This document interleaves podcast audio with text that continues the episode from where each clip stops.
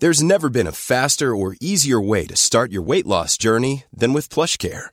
PlushCare accepts most insurance plans and gives you online access to board-certified physicians who can prescribe FDA-approved weight loss medications like Wegovy and Zepbound for those who qualify. Take charge of your health and speak with a board-certified physician about a weight loss plan that's right for you. Get started today at plushcare.com slash weight loss. That's plushcare.com slash weight loss. plushcare.com slash weight loss. One size fits all seems like a good idea for clothes until you try them on. Same goes for healthcare. That's why United Healthcare offers flexible, budget friendly coverage for medical, vision, dental, and more. Learn more at uh1.com. Late lunch, Friday afternoon, you are so welcome to the show. And I am really excited today, I have to tell you, because this is a first for me on late lunch after more than 10 years on the air. I've never interviewed a robot in my time on the show, and I'm going to the next while. Well, I'm not really, because I'll tell you a little story. A Dundalk company, CR Robotics, has developed a robot which supports people living with Alzheimer's, dementia, and more besides. Its creator, Candice LaFleur, is with me today, and she's brought along her beautiful robot called Milo. You are so welcome to Late Lunch. Hiya, thank you so much for having us. Oh my word, the stir in LMFM today when you arrived with this guy. Yeah, it took a while to get him through the door with all the people. it really did, and I ain't one bit surprised. What on earth prompted the invention of this robot? Well, surprisingly, when I was 32, I had a major stroke. It was quite the surprise to everybody. I had developed a, a, rare autoimmune disease that contributed to this stroke, and when I was on the stroke ward for a good couple of weeks, I was the youngest one there by at least 40 years, and it was a sudden window into the loss of independence the, and how extreme that was and how that felt. And when I was in hospital, I, I couldn't find my phone. I couldn't use it. I couldn't hold it without accidentally flinging it across the room. I couldn't read it. And the sudden loss of the ability to communicate was, was terrifying. And when I went home, uh, there was this massive sense of guilt. Now, we Canadians are very good at guilting ourselves. I think you guys might be too. Um, but I, I, felt this huge sense of guilt that my husband had to always be home to make sure I was okay, to monitor me. And I, I, I started to understand what it was like to never be left alone and to never have that time. So I started thinking, well, what are some supports? And I started looking out there, what are some supports available? And there was nothing that had the purpose that I needed. So I, you know, as you do, I got a team together and we built a robot. Go figure. Yes, you do. Yeah, it why not? So simple, doesn't it? well, not really, but um, it, it's about getting the right people. And we partnered with a company in Dundalk called RKM, and they helped us to develop the software. And we've now partnered with them for the project completely. And so we have all of our research. Everything's done in Dundalk. And we get parts from all over the world, and here we are with Milo. What age were you when you had that major health incident? How long I, ago is that? I was 32 and I'm only 37 now. So it wasn't that long ago, but at the time I had 1-year-old twins. Um, I I couldn't I couldn't even hold them. It was it was absolutely brutal and there needs to be more support. Um, and you can't just wait around. There's this Lily Tomlin quote that I've always loved, and it's um, I said someone should do something about that, and then I realized that I am somebody. So mm, off we are with a Go robot. Go do it, and you have done it, and here you are today. How long did the process take? And I'm sure there was a lot of research involved in there's a, this. There's a huge amount of research, but it's ongoing. So we're constantly talking to families. We're constantly trying to get in front of occupational therapists and healthcare workers and, and families and potential users to see what are their needs so we can match those. To develop him, uh, RKM and, and together, it took us about 18 months which is shockingly fast for developing a robot. But again, we're getting parts from everywhere, and if you if you put a team together with purpose, you can accomplish things pretty quick. So, what can Milo do? What's the practical application? I did mention Alzheimer's and dementia. There are mm. more, of course, applications for this besides yeah. which you're working on. But specifically there, tell me. What Milo essentially does is he's a home monitoring and companion robot that aims to help elderly people get out of hospital foster and stay in their own homes for longer. So we give people peace of mind. Um, if you have a Milo in your home and your mother is at home alone during the day and she falls down, then Milo recognizes the fall and he'll go and find her in the house and then he'll video chat to the family directly so you can see what's going on, you can control the cameras, you can control the motion, you can talk to mom and say, okay, I see that you, you need help, I'm on my way, or I see you've already gotten up. Same with if her heart rate was to spike or if her heart rate was to drop, he'll do the same. You can do remote check ins with Milo. You can control him from an app on your phone. So if you're at work and you want to make sure that mum has not put the oven on and left it there, you can just go over into the kitchen with Milo and check. And then if he, she has, you can go over and find mum in the house and tell her through Milo. So you don't have to worry about mum finding her phone, trying to communicate with you. He has guard functions. So if someone has a tendency to wander with mid stage dementia, he will give them a prompt to come back, which we're finding in trials after one verbal prompt, it kind of shakes them out of it and they come back. So, and if they, they don't come back, then you get a video call so you know that dad's left or mum's left. So, trying to give people peace of mind. And this is Milo's role to do that and function. And very important it is, I have to say. I think it's brilliant, to be honest with oh, you. Thanks. The applications of it and the potential for this guy in the future. There's so much potential for him. We're we're working constantly with our developers to pull in new research and pull in new new parts of robotics that we can do. We're working on having him respond to people with empathy. He's doing video calls. They can talk to each other. So if someone is feeling socially isolated, two Milos can talk to each other. So now those two socially isolated people can have a conversation with each other. It's been absolutely fascinating the stuff that we can do with him. And it's been really exciting to do it here actually. Now you have one version of Milo with you today. have, have you 300 many? in Monasterboice. Have you? yeah, in a, in a warehouse in Monasterboice. There's 300 at the moment. Okay, so the there are- warehousing company was a little shocked, but they're they're pretty on board. That's great to hear. So there are a lot of them available. What costs are involved here? Um, we're a social enterprise, so it's not as expensive as you would think to get this kind of support. Um, we wanted to make him, it could be the Canadian socialist in me, but we wanted to make him accessible and affordable. So we rent him out for nine euros a day. It's less than the cost of one hour of home care, and you get that 24 hour support. And can I take him short term, medium, long term? How does this work? Do I have to sign up for a particular period of time? The rest of your life. No. Sorry. Wouldn't no. be a bad life if you had Milo you, I have to say. No, we're, we're trying to do short term contracts. So it's a minimum of one month. So if you were to have, say, a, a hip operation in hospital mm-hmm. and you just needed that little bit of help for a month, you can just rent a Milo for one month to three years. It's, it's really up to you. We're trying to make it as easy as possible. Yeah, and I'm sure when you have this beside you and you are in a vulnerable situation, it's only then it really hits home all this guy can actually do for you. What's a Canadian doing in Ireland? What brought you here? Well, let's be honest, a lot of Canadians have Irish heritage, anyways. Um, but I, I was doing my MBA at Trinity. And uh, my family came over here. We found that Ireland was a fantastic initial market for for Milo in terms of research. Irish family connections are so strong, and you can get incredible depth of, of how people want their, their fam- family to be cared for in Ireland compared to a lot of other countries. So we moved over here and we've set up home. So we, we absolutely love it here. Plus, I am from northwestern Canada. I'm kind of here for the weather. it's not often you hear people cite Ireland for the weather, I have to say, Candice. That's awesome. Beyond dementia, come back to this point again, and Alzheimer's, what other uses or communities do you see as a potential market for this guy? There, there's a huge amount of potential. We've had people contacting us with children with autism, um, asking if we can adapt him. We've had people who uh, their parent has recently lost hearing, and so they they're they're looking at adaptations and they've contacted us to see if we can put a Milo in that situation. He does other things for independence, like uh, medication reminders. He won't just remind you to take your medication, he'll find you first in the home to make sure you hear it. Then he'll tell you in a very, very polite Canadian way, um, it's time to take your morning medication. Then he'll show you a picture of where it is as well. So we're trying to use him in, in a huge variety of scenarios to make people and who struggle with transitions feel a lot more at ease. The face. The Oh. face. You've gone for a feline face. Why? It, it actually, I, I know it sounds strange to have a cat face on a robot, but we found in all of our research here in, in Ireland and in the north that this is what worked best for people. Originally, I wanted something very robotic. Um, if you've seen the movie, the Disney movie WALL-E, there's this girl robot with this really slick robot face, and I, I was like, yeah, I want, I want that one. Let's give it a try. And we put that on there, and we brought him to a nursing home, and they were like, yeah, no, they wanted nothing to do with him. So we went back to the literal drawing board, and we tried something more humanoid. We tried a, a dog face, and we just still weren't getting the reactions we wanted. But as soon as we put the cat face on him, people started engaging him. They started petting him, which he responds to. They started talking to him. The residents just came completely out of their shell and, and started coming up to him. So thank God that worked, or we'd be going for an iguana next. I think the face is beautiful and it really does work, Thanks. I have to say as well.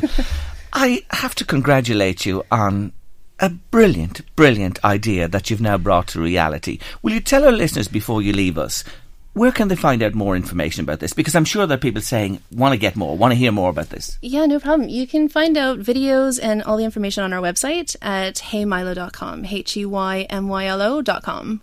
So lots of information there, and you can check him out. He's also in different cafes and things around Dundalk, believe it or not. We've got our little robots everywhere. It's there really cool. There you go. So if you come across them, you've heard all about them on Late Lunch today. Hey Milo, you've made my day, you've made my week, made my year, little fella, because it's a first on Late Lunch today. Look at that for a smile I'm getting there. Well done to you, Candice. you so much. It's a great, great story, and I wish you well with it. Candice LaFleur, thank you for joining me on Late Lunch. Thank you so much for having us. My next guest joined me in studio here on Late Lunch last year, and we've tic tac a couple of times since. She's a barrister from Balbriggan who's lived in London for some time, a pro Brexiteer, and co editor of The Conservative Woman. No better woman to talk to about Brexit on the day after the night before, when the new deadline for the UK to leave the EU was set out. I'll say good afternoon to Laura Perrins. Laura, how are you? I'm fine, thanks. Thank you very much for taking our call. I've just been reading that Theresa May is a dead woman walking. Would you agree? Um, no, I wouldn't necessarily agree on that. People, people have been um, uh, predicting her demise for some time, and um, it never happens.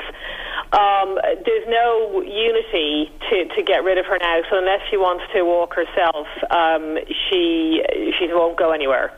Now, here's the thing. You're at the heart of it there. You are a pro Brexiteer. You have your finger on the pulse. Tell me this.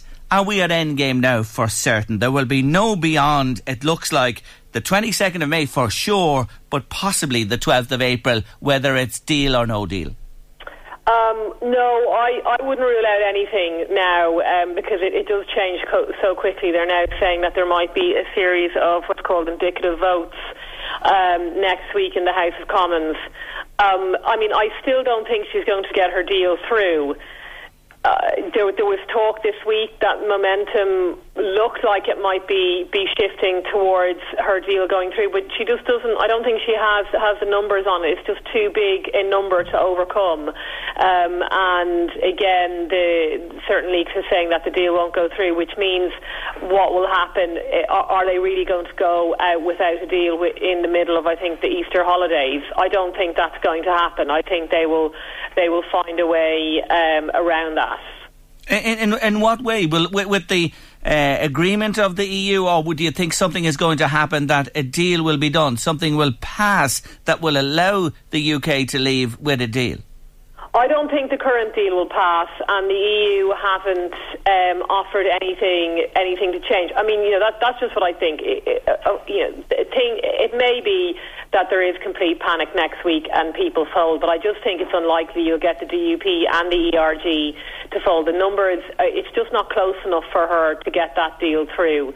Um, so then it, it goes down to this idea that we're going to go out, I think, on the the 12th of uh, April without a deal. I, I, I don't think uh, Parliament will let Britain leave without a deal. Now, I, I up until basically today, I thought we would the odds were that it would be next Friday without a deal, but it, I just think they will move heaven and earth to to make sure that won't happen. She isn't willing to let it go without a deal.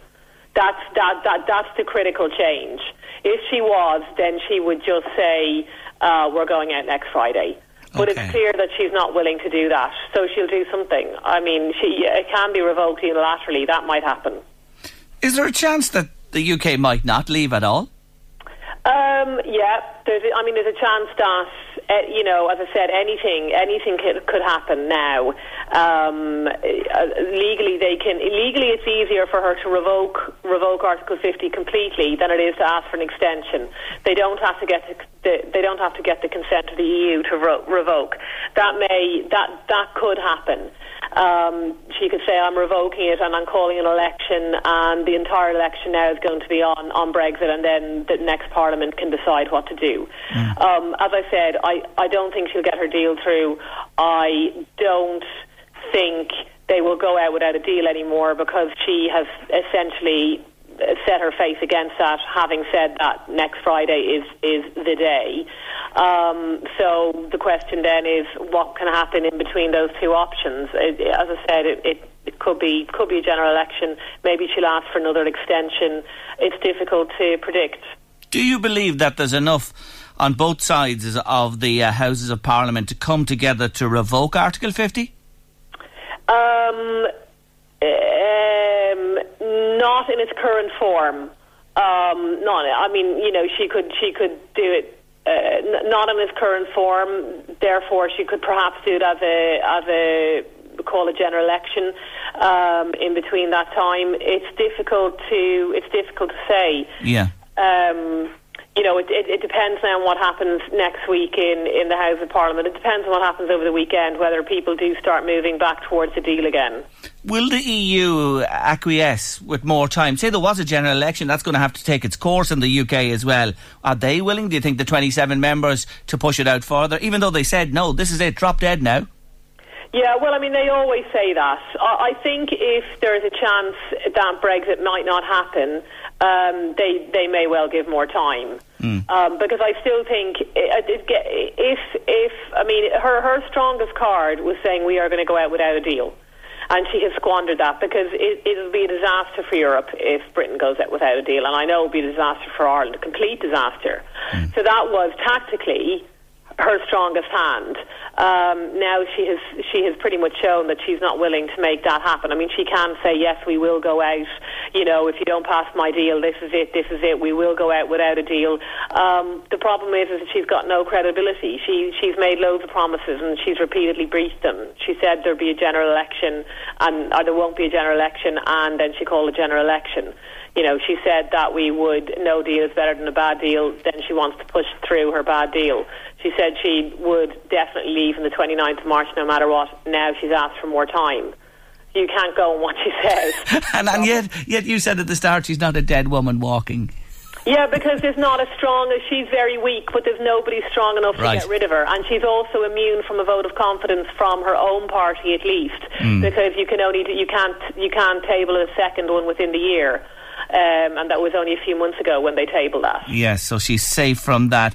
She's As someone who's a pro Brexiteer and you've watched this, my God, we're all sick to the teeth of it on this side of the pond, never mind over there. How are the people? What's the feeling among the ordinary five eighths there? Um, yeah, I mean, people are definitely annoyed about it, but you know, on both sides, whether leave or, or remain. Um, and it, it, I mean, up until I'd say two weeks ago, it hadn't filtered. It was in the background, but it hadn't filtered down sort of to everyday conversation. It, it is now at that stage, which is why she made the speech that she did two nights ago. Unfortunately, politically, that's it, it was a completely disastrous thing to do.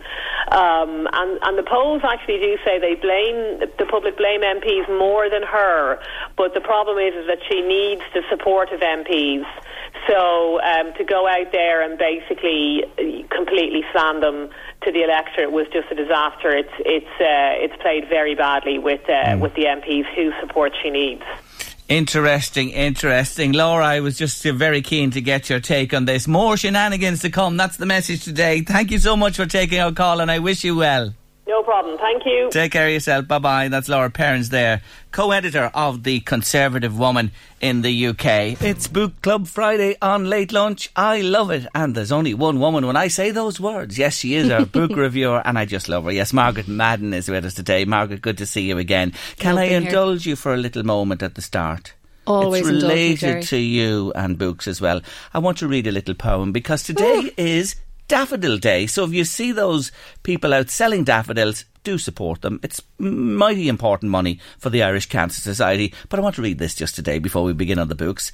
It's called To Daffodils. Fair daffodils, we weep to see you haste away so soon. As yet the early rising sun has not attained its noon. Stay, stay, until the hasting day has run, but to evensong. And having prayed together, we will go with you along We have short time to stay as you. We have as short a spring, as quick a growth to meet decay as you or anything. We die as your hours do and dry away, like to the summer's rain, or as the pearls of morning's dew, near to be found again. Aw.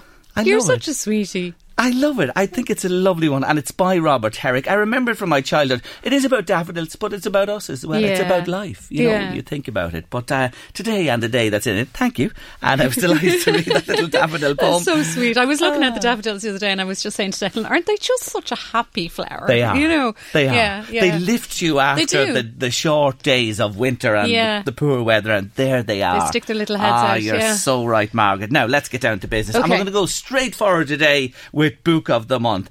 Tell them what you've chosen for March. Yeah, I have chosen Jo Spain's Dirty Little Secrets. Now, this woman can write.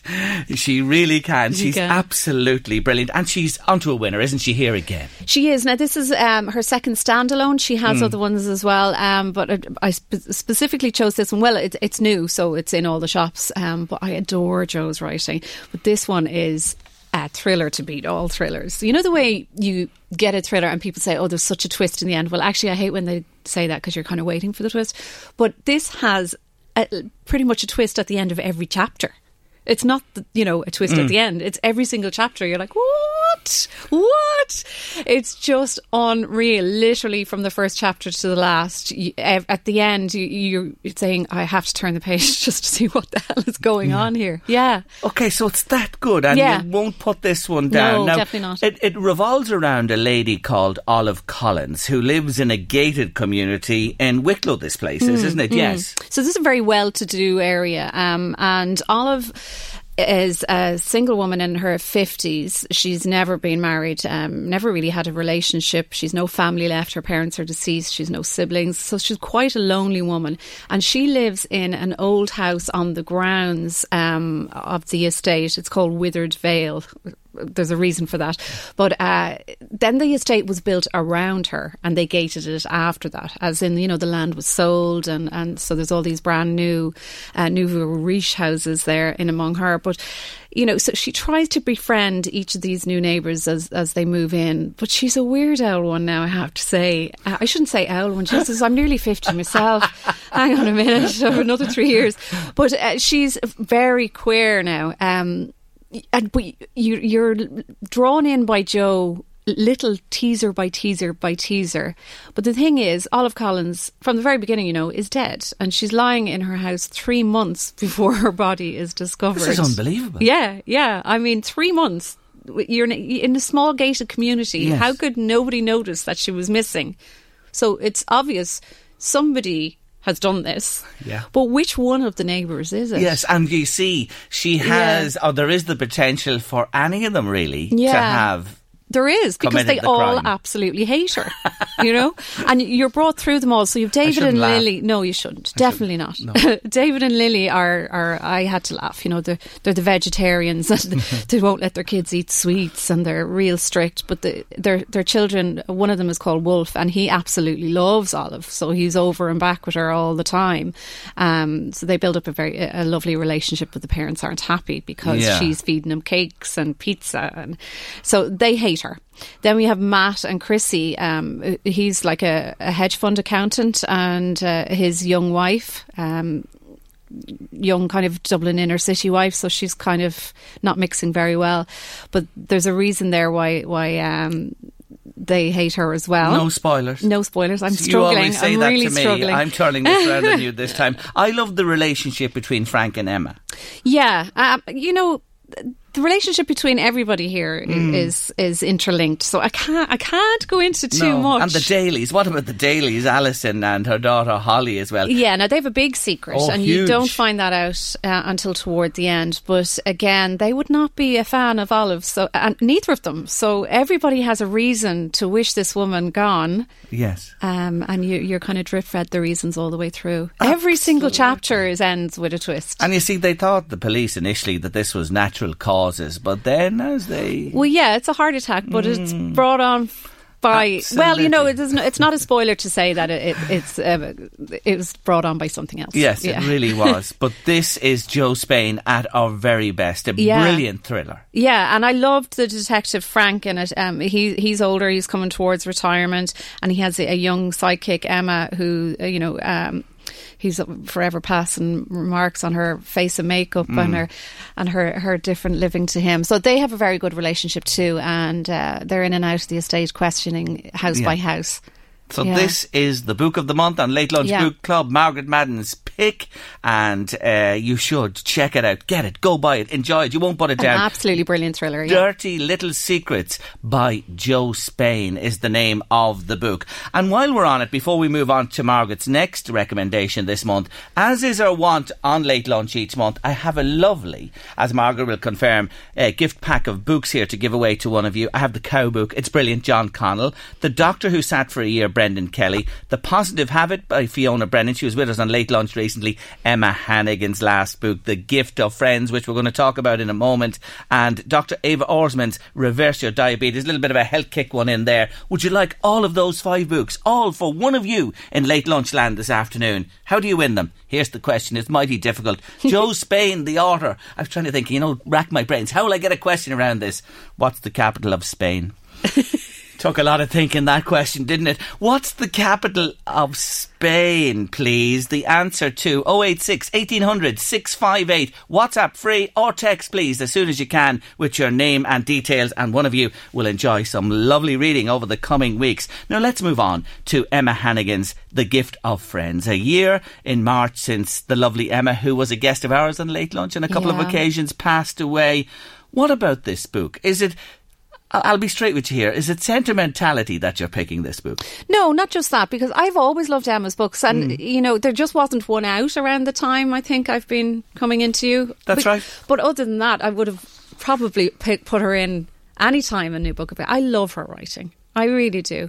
Um, it was obviously very emotional for me when I opened the post and I saw um, the early copy of it. I did get a bit choked up, but uh, it's what a wonderful gift to leave behind. You know, Mm. your words still there even a year after you've gone. And you know, there's a parallel with your book of the month here because it is a group of residents it's about in this one as well, isn't it? Yeah, it is. It's another kind of um, well-to-do estate, and um, there's a, a group of, of women who are neighbours. Now, there's no murder in this one, Mm. but um, there's a new a new person has moved into this estate, and uh, again, they're they're quite wealthy people, but they're all very different. Um, but the difference between the thriller and this is that this is about friendship. It's the opposite of what's happened to Olive. This is about them rallying around each other in times of need, and it's a sense of community and um, how age has no boundary. They they they all just really want to help out each other, you know. Yeah. Um, so Kingfisher Road, it's it's the cul-de-sac where they all live.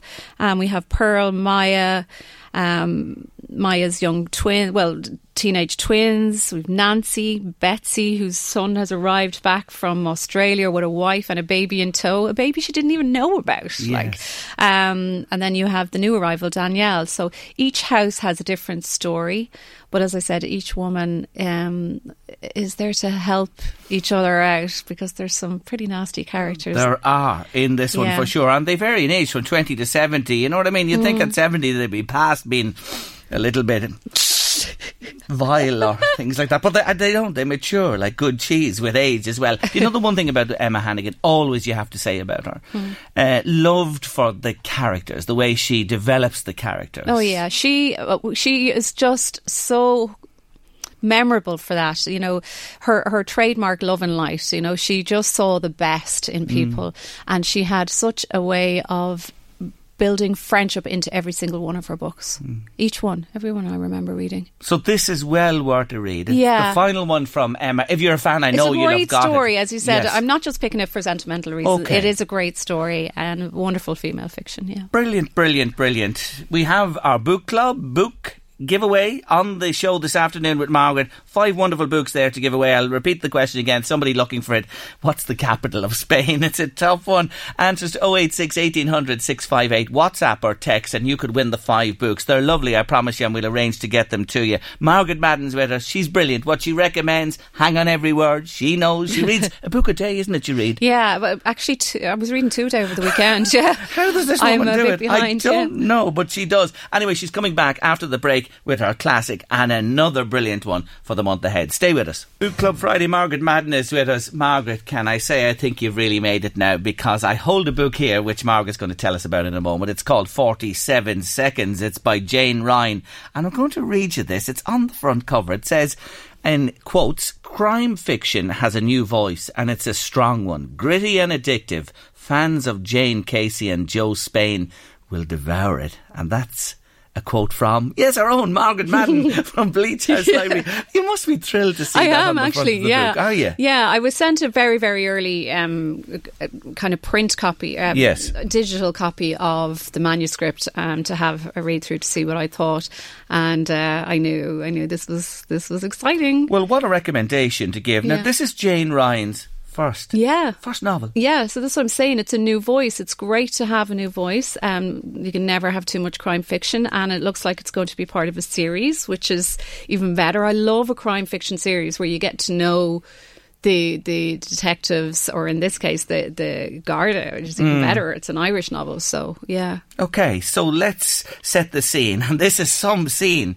A severed arm, Dublin docks, found in the carcass of a pig. Yeah, poor old Detective Garda Bridge, Bridget Harney, um, is called out to down to the docks, and inside a refrigerated container uh, with a, a carcass of a pig hanging, inside that is a severed human arm. So it all kicks off. Um, yeah, herself and Kay, her partner, are on the case, and um, yeah, it's very intriguing. No, there's a fellow in this, a fellow called uh, Flannery, Sean Flannery, and uh, Bridget Harney, the uh, detective Garda, has had a, a, a history with this guy in trying to pin him down and nail him. Yeah, you don't really know why, and he's not actually a huge relevance to this story. Yeah. but um, she it just shows how dedicated a Garda she is. You know, she I think years previous he had done something that she was convinced he was guilty of, but he got away with, and she just is like a dog with a bone. She just won't let go of this. So you can see her her gritty determination from the beginning that she thinks he's involved in this somehow. Um, I mean, it, it's a tenuous link, but you can see that she's just determined and she's just keep following him, and, and he's always in the back of her mind. And is, is that really the premise of the whole thing? That, you know, she is ultimately besotted, if you like to say, you know, in uh, detection terms or investigative terms with this guy. Well, she is, but she's, uh, yeah, she's, do you know what it is? She's gritty, as I said on the cover. She's hard. She's not your typical um, female Garda character that you would come across. She is not necessarily nice. Um, she lives on her own with her father, who is a judge. So they don't have a good relationship at all. So she is a dark kind of a character. Um, and then her op- by her opposite is Kay, her partner, who's a happily married woman with a couple of kids, and so they do spar off each other. But Bridge is also in a in a situation where she's in a job that's dominated by males. She's surrounded by males. The patriarchy is still alive and well in, in, in her case. So she's fighting for that too. So you have a bit of that there. Okay, and Yeah. with this one, do you have to wait till the final turn of the page? Well, you kind of do, but mm. you know, as you're going through, you, You think do. you, I can tell you, you do. you do. You have to keep guessing. You Yeah, have to keep guessing. It doesn't reveal on. itself until the end, but it'll keep you. It'll keep you well hooked and interested as you go along. That is Yeah. for sure. And the 47 seconds of the title is is related to a phone conversation in the middle of it. So. Okay, okay. Yeah. So highly recommended for the month of March. Our Yeah. very first congratulations to Jane Ryan. It's a brilliant debut, as Margaret said. Forty-seven seconds. Now, as we do each month, we round off with you dipping into your thousands in your library of books that you have and the archives and picking out something that says to you, "Do you know what? I'd like to remind late lunch listeners about this one. Go back to it." So, what what have you picked for us, Margaret? This one is a memoir and it's called Precious, written by Precious Williams. Now, this goes back, I know, it's a memoir, back to 2010 this book was published, relatively recent times as Yeah. well. Give us a feel for what it's about. Okay, well, she is um, a journalist, a well known journalist, and she is looking back at the fact that she was fostered out um, at kind of, I think she was only three weeks old. Um, she is a Nigerian, and she was fostered by a white family in 70s Sussex in England. And, and it's basically an examination of her identity and how she was kind of stripped of her African identity by being forced into a white family and being taught being taught white values and I, you know the way to dress, the way to speak, dis- discouraged for really from any of her heritage. Um, but yet her mother, her birth mother, just keeps coming back. Um, not in a good way. No, in a very bad way. Yeah, it's very it's it's a very odd story. But uh, Precious herself does say that part of the Nigerian culture is that that mothers, well, certainly back in the seventies, would farm their kids out um, among their relatives and friends back in Nigeria. So. As far as her mother was concerned, she wasn't really doing anything wrong, but she was. She just dumped her. Um, she advertised her in a magazine. You know, somebody please take my child. And she was a wealthy, wealthy woman. It's not mm. like she was doing it to Yeah, that she had herself. to do it or to better the child or anything. Or Yeah, it was just the child didn't fit in with her new life. you have particular interest in this because you foster. Well, I do, yeah, and uh, you know times have moved on. Yes. So a, a child's identity, if they're from a different um, background and nationality, is very important. Hmm. Um, and social workers do get involved now. We don't advertise them in the papers anymore. course. Yeah, this really is bringing us back to a dark time. And Yeah. uh, that child, you know, was between a rock and a hard place, between her mother and her foster family. Yeah, you know, she was, just- you know, her foster mum as well. It was an elderly woman. You Yeah. Mm. know, she called her nanny, and she was pretty much a grey-haired nanny.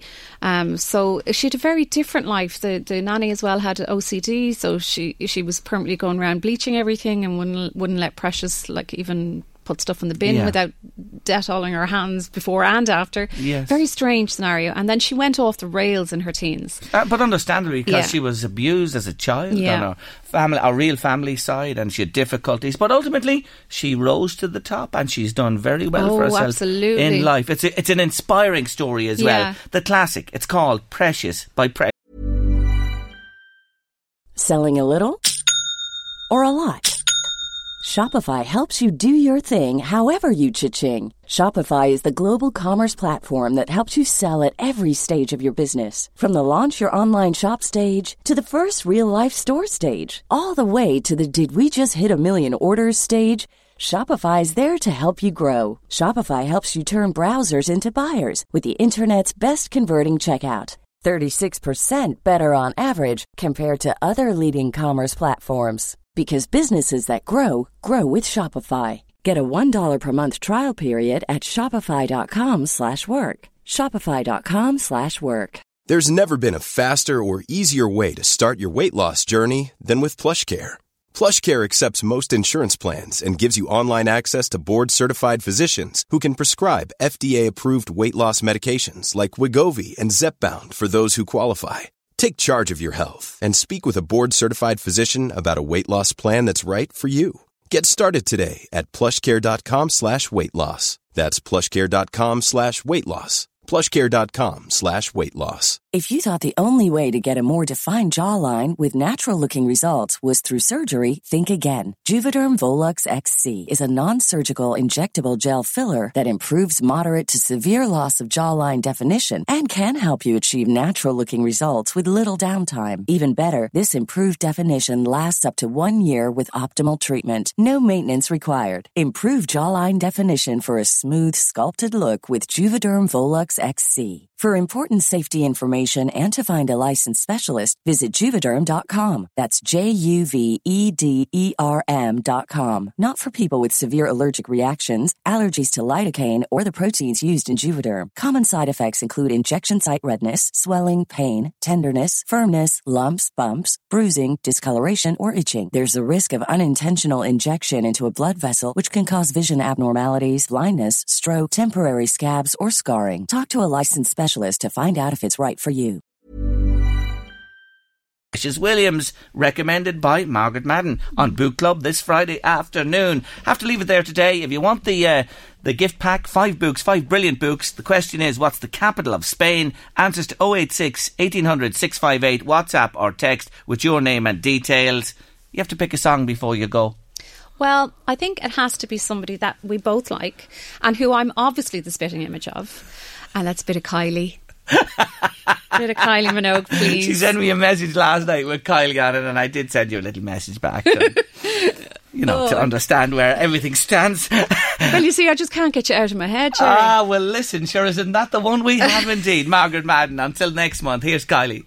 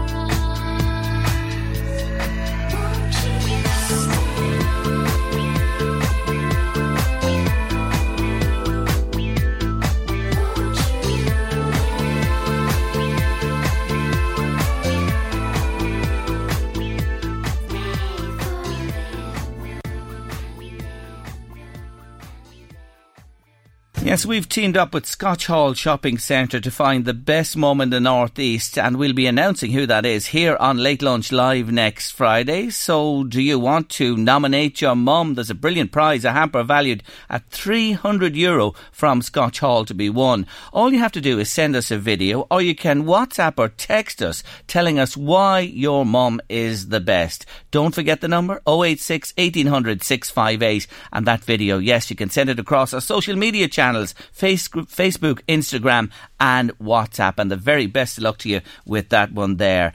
I'm delighted to tell you he's in studio. He has his bottles of the month, a white and a red. Yes, it's Mr. Rick Cronje. Rick, good to see you again. You too, Jerry. Thank, Thank you, you very much for joining me on the show. Now, my heart jumped for joy when I saw your white wine of the month because yes. you went somewhere where I was on holidays last year. Yes, Sicily our absolute find it is as well, Jerry, because this is not a wine you're going to see every day, that's for sure.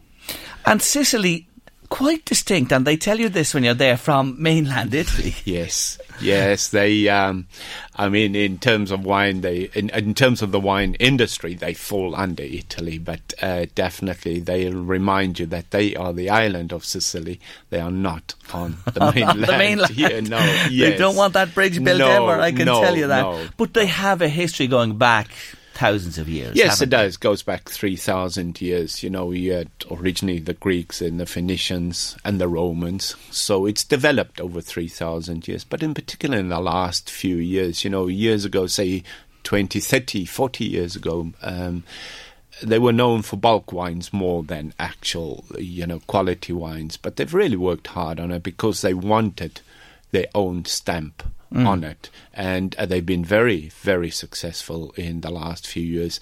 And America will, in particular, be a big, big trading partner for them. For them, yes. They have indigenous grapes for sure, their own that are unique yes, to the island. They do, very much so. And I think this is what they, well, not, I think this is what they were working at to, to really make it unique. And mm. some beautiful, beautiful uh, wines that come from there.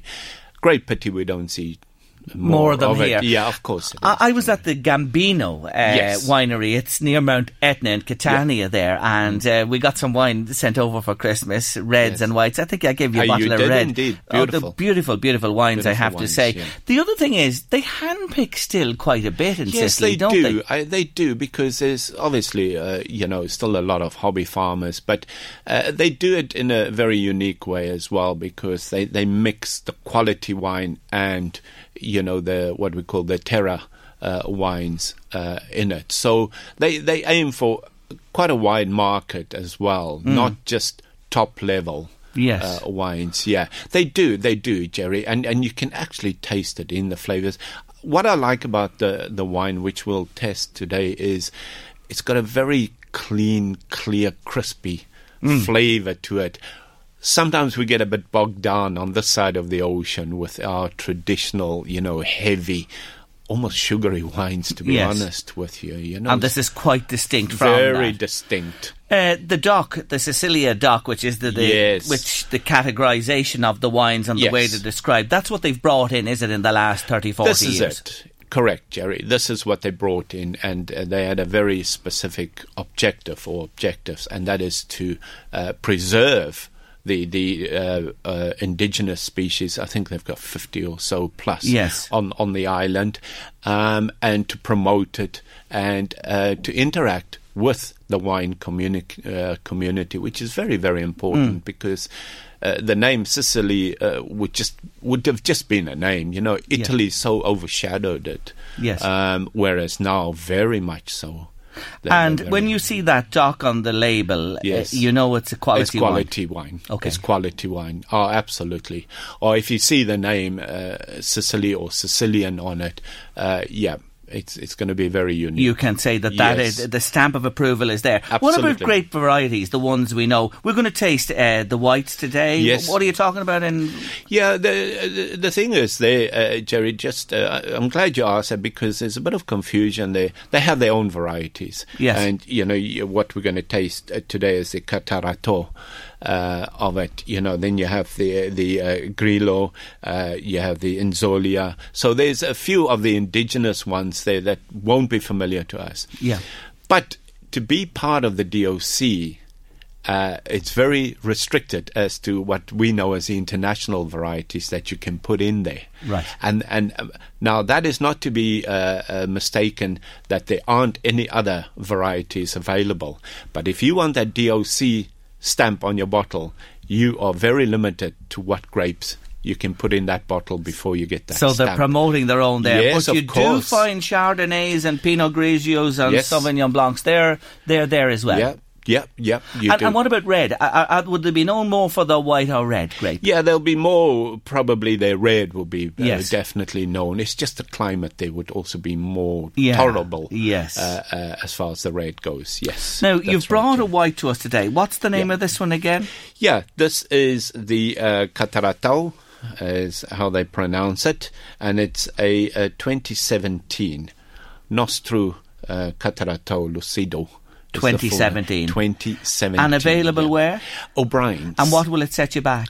At fourteen ninety five Okay. at the moment. But uh, they do promotions there, and they've really got a brilliant collection there, uh, Jerry. And I remember just going back, thank goodness for podcast, when December we were saying, you know, was such a good year 2018 in terms of production. They've got some beautiful, beautiful wines at absolutely knockdown prices. Well, there you have it. Check Yeah. them out. Let's have a wee taste, uh, Yes. Rick, of this. Now, from the distance here, I'm just looking at it here. Yes. It, it, it it's not light. It has a lovely golden colour. This wine, hasn't yes. it? Yes, it has, Jerry, and it's called uh, the uh, Catarratto Lucido. Um, and Spring on the nose. yes, beautiful. It just goes along with this time Yeah, of year. it does. Let's have a go of this. I'd say this fella could be nice by himself. Let's see. Oh, it certainly is. Yeah, it's very fresh, isn't it? Very. Could just have that by itself, couldn't you? Yeah, oh gosh, you could. Good aperitif, yes. Uh, definitely, definitely, Jerry. No, no question about it. It's not a heavy wine. No. it's it's a very. I like. I I I like to describe it as a clean wine. Oh my God, it has clean. that, and it's Yeah. refreshing. It's lovely, springy Yeah. on the nose, and it has a lingering, a lingering palate on it. There's no Yes. doubt Yeah, that it has yeah. that. Exactly. It's not a flimsy wine. No, it doesn't disappear. no, no, and you can Yeah. see the depth as you look at it get, uh, there again in the glass. Mm. Um, if you were saying to drink it with some food, what would you pair it with? It'd have to be light, wouldn't it? It, light food, yeah. Yeah. Seafood. Perfect Anything for grilled, that. Grilled fish, uh, a bit of shellfish maybe. Or, but it's so, uh, the, uh, it, it'll match quite a, a range of foods. Even uh, chicken, I think it'll, it'll would go nice up with that as yeah, well, wouldn't it? Yeah, yeah. I really like it, Rick. Uh, It's superb. It is. It's very different from Mm. our usual run of the Sauvignon Blancs and Yes. Pinot Grigios. Yeah, you know, uh, very clean. It's none of that oiliness to it, uh, No. or, or anything like that. Oh, that. this is one for 2019 summer in Ireland for sure. And Sicily. Sicilian wine, there's not a whole lot of it comes into Ireland, Not I'd at say. Very- all, Very no, little of it, to be honest with you. no. This is a real opportunity here. Yeah. So it's called Catara. Go on, go yeah. ahead. Go yeah. ahead with the full It's called the- pronunciation. yeah, it's called the Catarratto. Catarratto. Yeah. And it's, And it's uh, 20 Lucido Lucido 2017. 2017. Catarratto is the actual grape now. O'Brien's have it. O'Brien's have it, yeah. It's well worth checking out, folks. And it's an organic, so it'll suit. Oh, there you, You go. know, Another yeah, little very much tick on so. the box as well if you're yeah. into your organic wines as well. Yeah. Absolutely brilliant. Short break on late lunch. He has his red of the month as well, but we're moving to another part of the world. Stay with us on late lunch. Our wine guru Rick Cronje is with us. Rick, I'm laughing. Uh, I've got a, a message in here. God forgive you, Jerry, talking about and tasting wine in the holy season of Lent. Thank you for your message. If we've offended your religious beliefs, I apologise. But look, there you go. It is what it is, and uh, enjoy it. What, you, what were you saying to me there about wine? People don't drink wine anymore. What did they do? Somebody said How to you- they enjoy wine. Yes. I, I love it when people say that, Jerry, because that's really what it's uh, uh, about. You know, Mm. we, we don't drink wine. Wine is not something to be drunk. Yes. Wine is to be enjoyed. I know it's people say you're playing with words, but it's about the mindset as well. Yeah. You know, you go out to enjoy wine. Absolutely. You know, that's what it's Complementing your food. Yes, Moderation. Drinking your water with it, as we always That's say. it. Very, Uh, very yeah. important part of it. His red of the month. Rick's red for the month of March. We're moving on to next. And we're heading to Chile. Now, Yes. I what didn't realise is I knew Chilean wines were popular in Ireland, but not as popular as you're going to tell me. 27% of all wine sold in Ireland comes from Chile. Almost one third of yes. what Yes. is bought. That's an Us- incredible uh, affinity for Chilean wines, isn't it? Absolutely. Our best friend. Yes, they must love us here in Ireland. I think we start twinning towns and names. I think we have to start considering Yeah. uh, that, Rick. Um, Yeah. When you talk about Chile again, um, we know the country. It's a little narrow country running down. Yes. Uh, on the, as I look at the map of South America, it's the left of the map, is it? Is it Yes, that? on the yeah. west. Yeah, Correct, on, on the west there. Yeah. As regards wine production, uh, an interesting fact you've told me: irrigation. They need a lot of irrigation. Yeah, I, I, I highlight that, uh, Jerry, because that means uh, you, you're dependent. You know, it's seventy-five percent uh, of of the the vineyards there. Now they have a unique system, the same as across the border in Argentina, where it's channeled through channels and that. You know, flood irrigation, as we know it from the melting snow of the Andes. But it is important to note because if you have a dry spell, as uh, America did, California regions over the last two, three years, you know, uh, consistency will become a problem, Yes. You know. So this is a, uh, to bear in mind. Uh, Yes, they need to yes. bring a lot of water to uh, the vines. Yes. and climate change. Well, what's Yep, the space exactly, with, with what is happening there? exactly, Mike. Miguel Torres. There's a famous name in the history of Chilean wine, isn't it? Yes, very much so. Uh, when he arrived in Chile, he brought some new ideas over from uh, uh, Spain, you know, and uh, mainly the, the fermentation in steel tanks and uh, adding oak. To give the wines a bit of body, um, and it was really, I, I mean, although the history goes back to the 16th century, it was really only in the 80s that they came on the market, and we all remember uh, the marketing strategy they came up with, and still to this day, you know, Um, and that is really when the revival came. He came with these new ideas, new Yes. ways, and everybody else followed. and know. made a big difference. Yeah. And of course, they have a mixture of the Spanish you mentioned there with Torres and the French. That's sort of the mix, isn't it? Yeah, the the varieties. Yes. Yeah, yeah, yeah. and red, definitely. red dominating in Chile again. Yes, very much so. Okay. Very much so. Uh, uh, and you Jerry, have picked yeah. a red from Chile yeah, for us today. I mean, there'll be uh, nearly three quarters of the wines from they will be in the red classification. Yes. um, As regards regions, how many regions are classified within Chile? Yeah, well, you have the six main uh, regions and then a whole range of sub-regions uh, under it. Sometimes you wonder if it makes sense, Jerry, because of the way the land is there and the different climates. You know, Yes. you, you got the Pacific Ocean on on the east and the Andes on the right. So there's a, desert way up at the top. You know, Yeah. so it's such a variation. But look, you have to do something. You have to you have to have a county somewhere in Ireland. You know, Yeah. and um, but yeah, they have all the various classifications, and uh, that is just again to uh, verify for us as the consumer that that wine comes from that that area. what particular area. to. Yeah. What's yeah. the top grape, the number one grown grape? Oh, Cabernet Sauvignon. There you go. Yeah, tough grape, and uh, yeah, and in the white will be the Sauvignon. Blanc. okay, so Yeah. white Sauvignon Blanc. Yeah. Now, the red you've brought to us today is what? It's a Syrah. Okay. Uh, people will know it as uh, Shiraz, and it's a 2018. Very young. Very, very young. Now, eh, very, very different. Uh, very excited about this one, uh, Jerry, because uh, Syrah would traditionally be a very strong, powerful, you know, almost spicy, pepperish. Whereas now, with the different styles that they grow them in, and yeah, very, very excited about it. 2018, Syrah. And Never talking about get to that. 18, have you made a mistake on the price here? Because I think there's a one missing on, on my on my notes here because it I- says 8 Eight euro, euro. Eight euro is correct. and it's It's Los correct. Coches. Los Coches Coches. 2018 Syrah, Syrah, yeah. 8 euro again from O'Brien's. O'Brien's, have yeah. this one. Yeah. I'll have a little, a little, a little touch on my tongue. God bless me, Yeah. as we say, it is the the, the Lenten season. But I'll have a little. I'll have a little. Yeah. Just here we go. Yeah, it is eight euro. No mistake there. There's some beautiful, Whoa, Rick! lovely. That's a. It's 2018. It's Yeah. young, but it's a big boy, isn't it? It is. It is, Jerry. Oh, that really hits you, doesn't it? Yeah. Yeah. That has to be paired for sure. oh no, you need food with that, Jerry. There's no way you're going to drink that. You know. Mm. So what would you pair with recommended. Barbecue. Yeah. We, we're getting a big summer here. Um, I, uh, you know, it's it's coming Definitely our way. a barbecue Definitely wine. barbecue. Cheese with Uh, cheese, a cheese, a good hard cheese will, will go well Yeah. with it. You know, um, anything anything on the barbecue for Yeah. uh, for the uh, vegetarians or vegans. A good mushroom would go well with this as well. Mm. yes, yeah. Um, It's deep, deep colour, strong. You can taste the fruit on it Yeah. there. Oh yes, it certainly yeah, is. no, no, it's it's a very it's a very good one. I I'm not going to say for the price. I, I hate bringing Yeah, price into yeah, it, you know. yeah. But at eight euro, it is a steal because I think it's a fantastic one. It's a great, great party wine. We're having a bit of a family get together in May, so it'll definitely be on my uh, agenda to go with the lamb on the spit.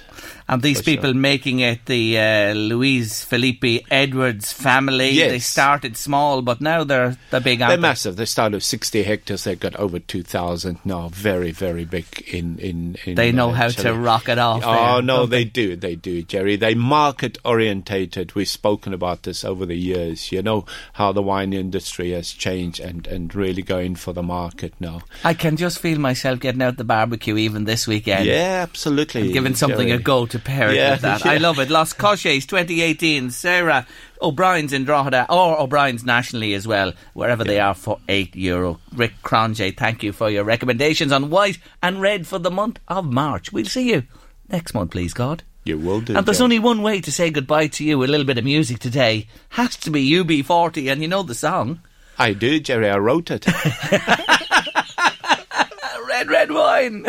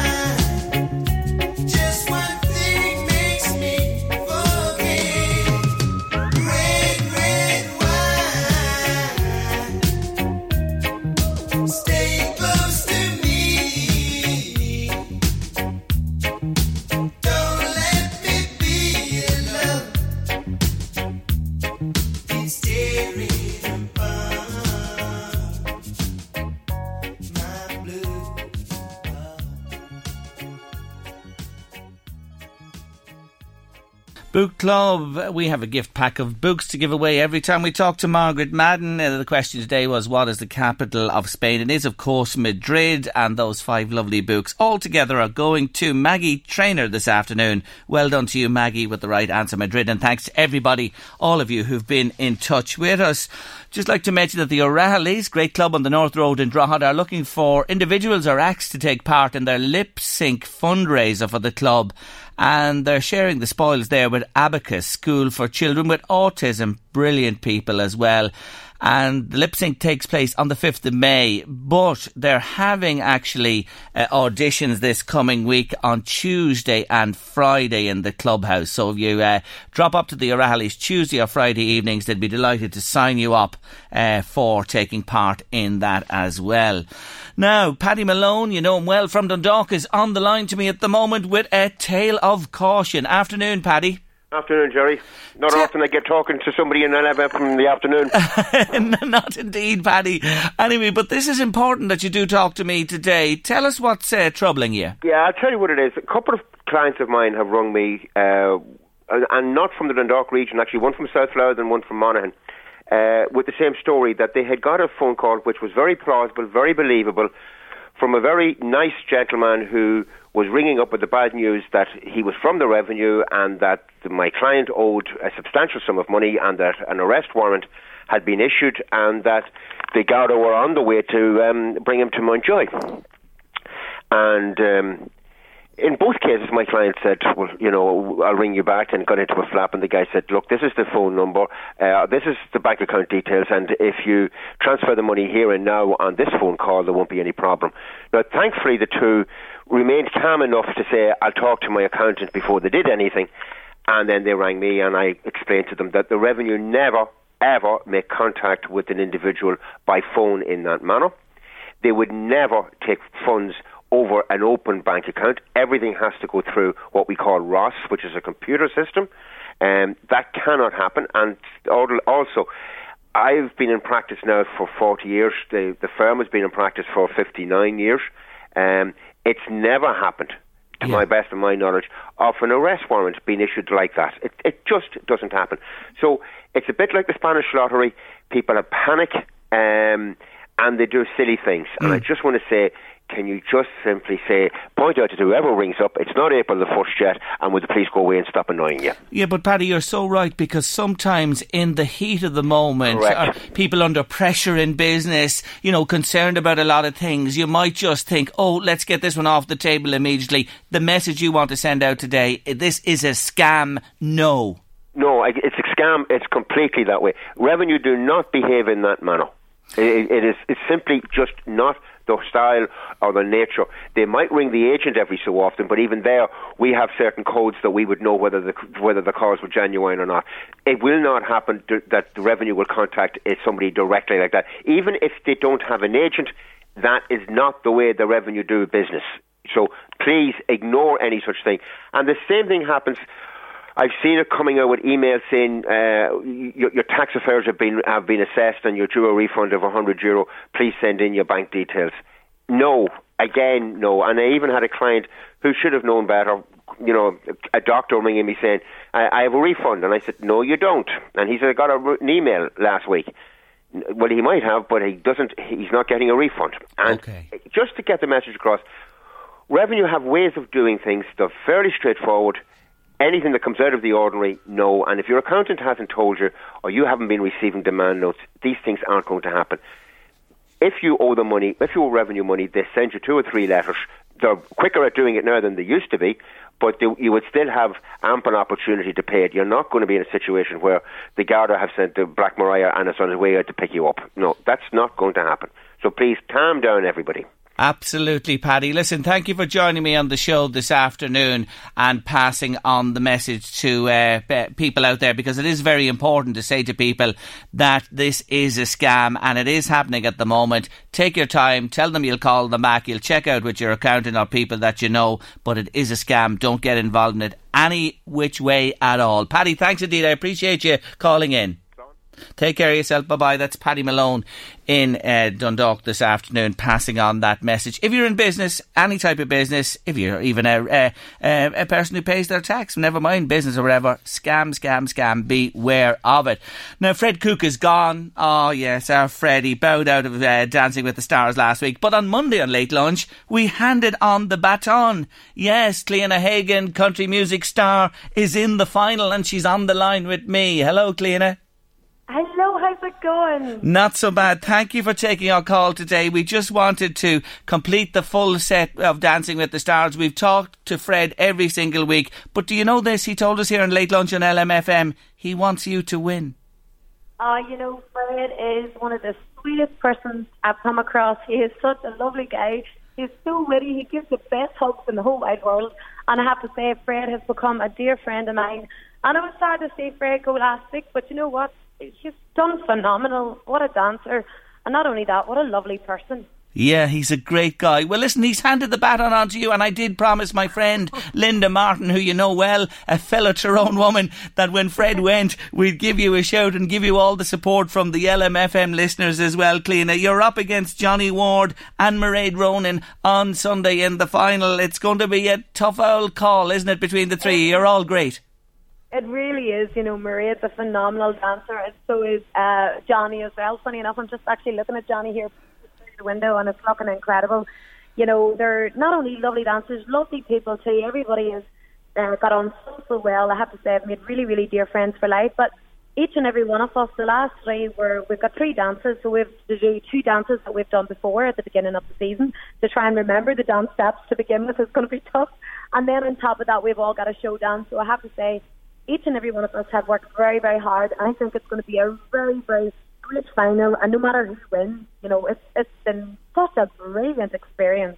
Yes. Look, it's been some season and the three year left and you've got the votes and the judges have put you there as well. And of course, you have the big country music backing behind you and the people of Tyrone and beyond. And I do want to say today, Cliona, we do remember the people of Tyrone today. It's a very sad day there with those three youngsters being laid to rest and we remember them today.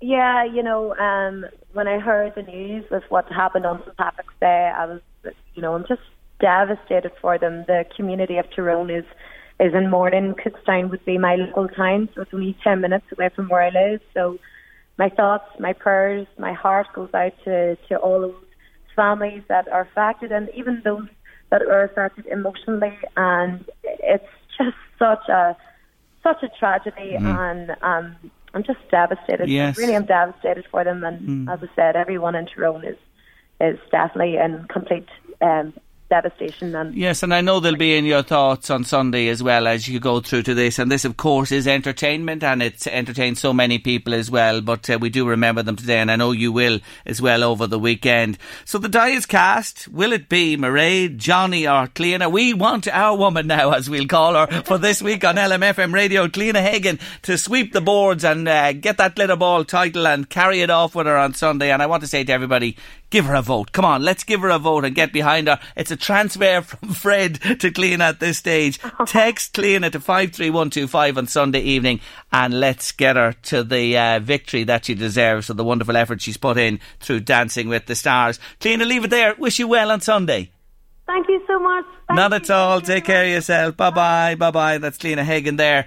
Country music star Dancing with the Stars finalist on Sunday on RTE for the finale of the 2019 season. Talking about seasons, well, the sports season goes night, noon, and morning and is into full swing as we speak now in the spring of the year. And as is our wont, every Friday on late lunch, I'll be joined in a few moments by Leon Blanche, who looks ahead to the big sporting gigs of the weekend. It's not a mad busy weekend on the sporting front, but we have a few to look at. Leon Blanche from Boyle Sports is on the line. Leon, good afternoon. Let's start with Drogheda in Galway tonight in the League of Ireland. Dundalk not in action. No, look, Dundalk not in action. Um, obviously, Shamrock Rovers have a chance to extend their lead in the Premier Division, but um, Drogheda will um, face Galway, and uh, Drogheda favours. Surprising that they're such short price at five to four after an indifferent start to the season. It's fair to say, Galway are two to one, and the draw here is twelve to five. I don't know, Jerry. Um, I'm not holding out much hope for a victory this evening. I hope I'm wrong. Um, but I think if they got a share of the spoils, they'd probably be happy enough with that. But um, five to four favourites, um, it's short enough. I just. I hope I'm wrong, and I hope Drogheda can put in a much improved performance after last week. I hope you are as well, Liam. But I've been watching them, and I agree with you. I think a draw would probably be the the best hoped for going west this evening. Now let's move on to the international stage tomorrow, and again on Tuesday next. Ireland opening their 2020 Euro qualifiers away to Gibraltar tomorrow. Surely odds on to win that one. Yeah, look, um, this is this is a match that I think for Mick McCarthy and his management uh, team, this is the perfect start to a qualifying campaign. Even though it's away against Gibraltar, it's on a plastic pitch and there'll be a small crowd. But Ireland will win. It's just a matter of how by how many, Jerry. I think the last time they played Gibraltar, they scored four. Um, look, you're not going to get rich uh, back in Ireland, I think there's something like 1 to 25 or 1 to 28 to win the game. However, we have seen a bit of money for Ireland minus three goals. It's moved in from 5 to 4, it's now into 11 to 10. And I'd be hoping Ireland can do the business. Who's going to score the goals? Well, we do have a couple of players who are on form for their club. James Collins, I know it's only League One, but he's absolutely banging in the goals for Luton Town. McGoldrick, I think, will start because he's a bit of a favourite of Mick McCarthy and Sean Maguire. Um, he's been doing quite well at Preston, of course, former Dundalk man. He, the, the three of those guys are 11 to 4 to score the first goal. But I see a little bit of value in Shane Duffy. And I just think maybe a corner kick or a free kick by Robbie Brady into the box. I think the big man from Derry, who of course plays for Brighton, I think at nine to one, he he looks a big price. And also there's Matt Doherty at eleven to one. Most people are reckoning he'll probably play in front of Seamus Coleman on the right hand side. And I think Doherty is well capable of getting forward, getting involved, and hopefully getting on the score sheet. But look, fingers crossed we beat Gibraltar. And then, of course, we play Georgia at home on Tuesday night. We're 1 to 2 to beat the Georgians.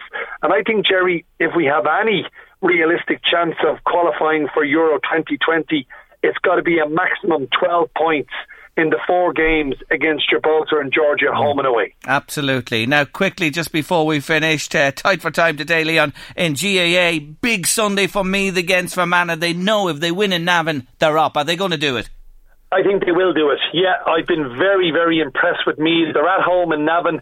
There should be a decent crowd. They're four to nine favourites to get the job done against Fermanagh, who are five to two. But all the money this week has been for Meath. They were one to two. They've been backed into four to nine with Boyle Sports, and Meath minus two points is also coming in for some support at twenty-one to twenty. In the other game, the Wee County, it looks as if they have it all to do. Jerry travelling to face down. Down are the seven to two on favourites. Louth are available at 100 to 30. Maybe Louth plus four points at 10 to 11 is the way to go. But I think this week we're going to get a Meath victory and a Louth defeat. Leon, until next Friday, thank you so much indeed for joining me on the show. Leon Blanche there from Boyle Sports, looking ahead to the weekend sporting action involving the local sides. That's our lot on late lunch for another week. Thank you so much for joining us every day. To our guests, really appreciate you talking to us during the week and to you, our listeners, every day. Sure, we couldn't do it without you. And to my producer, Louise Walsh. Thanks for everything, Louise, through the week. We're heading into uh, the weekend break. Back on Monday with late lunch for a full week from half one. It's Bob Marley and the Wailers and three little birds. They're singing everywhere.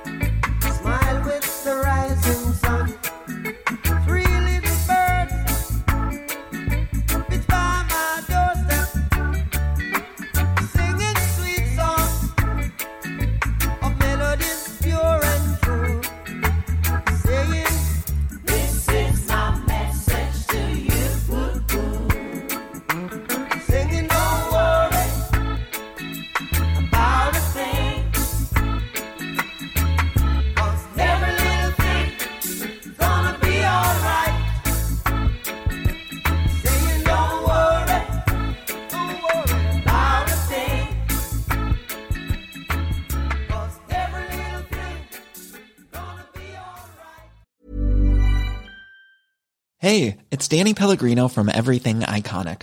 Ready to upgrade your style game without blowing your budget? Check out Quince. They've got all the good stuff shirts and polos, activewear, and fine leather goods, all at 50 to 80% less than other high end brands. And the best part? They're all about safe, ethical, and responsible manufacturing. Get that luxury vibe without the luxury price tag. Hit up quince.com slash upgrade for free shipping and 365 day returns on your next order. That's quince.com slash upgrade. Save big money when you start your next project today at Menards. Check out our great selection of garage and utility lighting options in stock, ready to take home today. We carry everything to help you illuminate whatever project you're working on. Shop garage and utility lighting products in store at your nearest Menards. You can also view all of our entire selection of lighting options today on menards.com. Save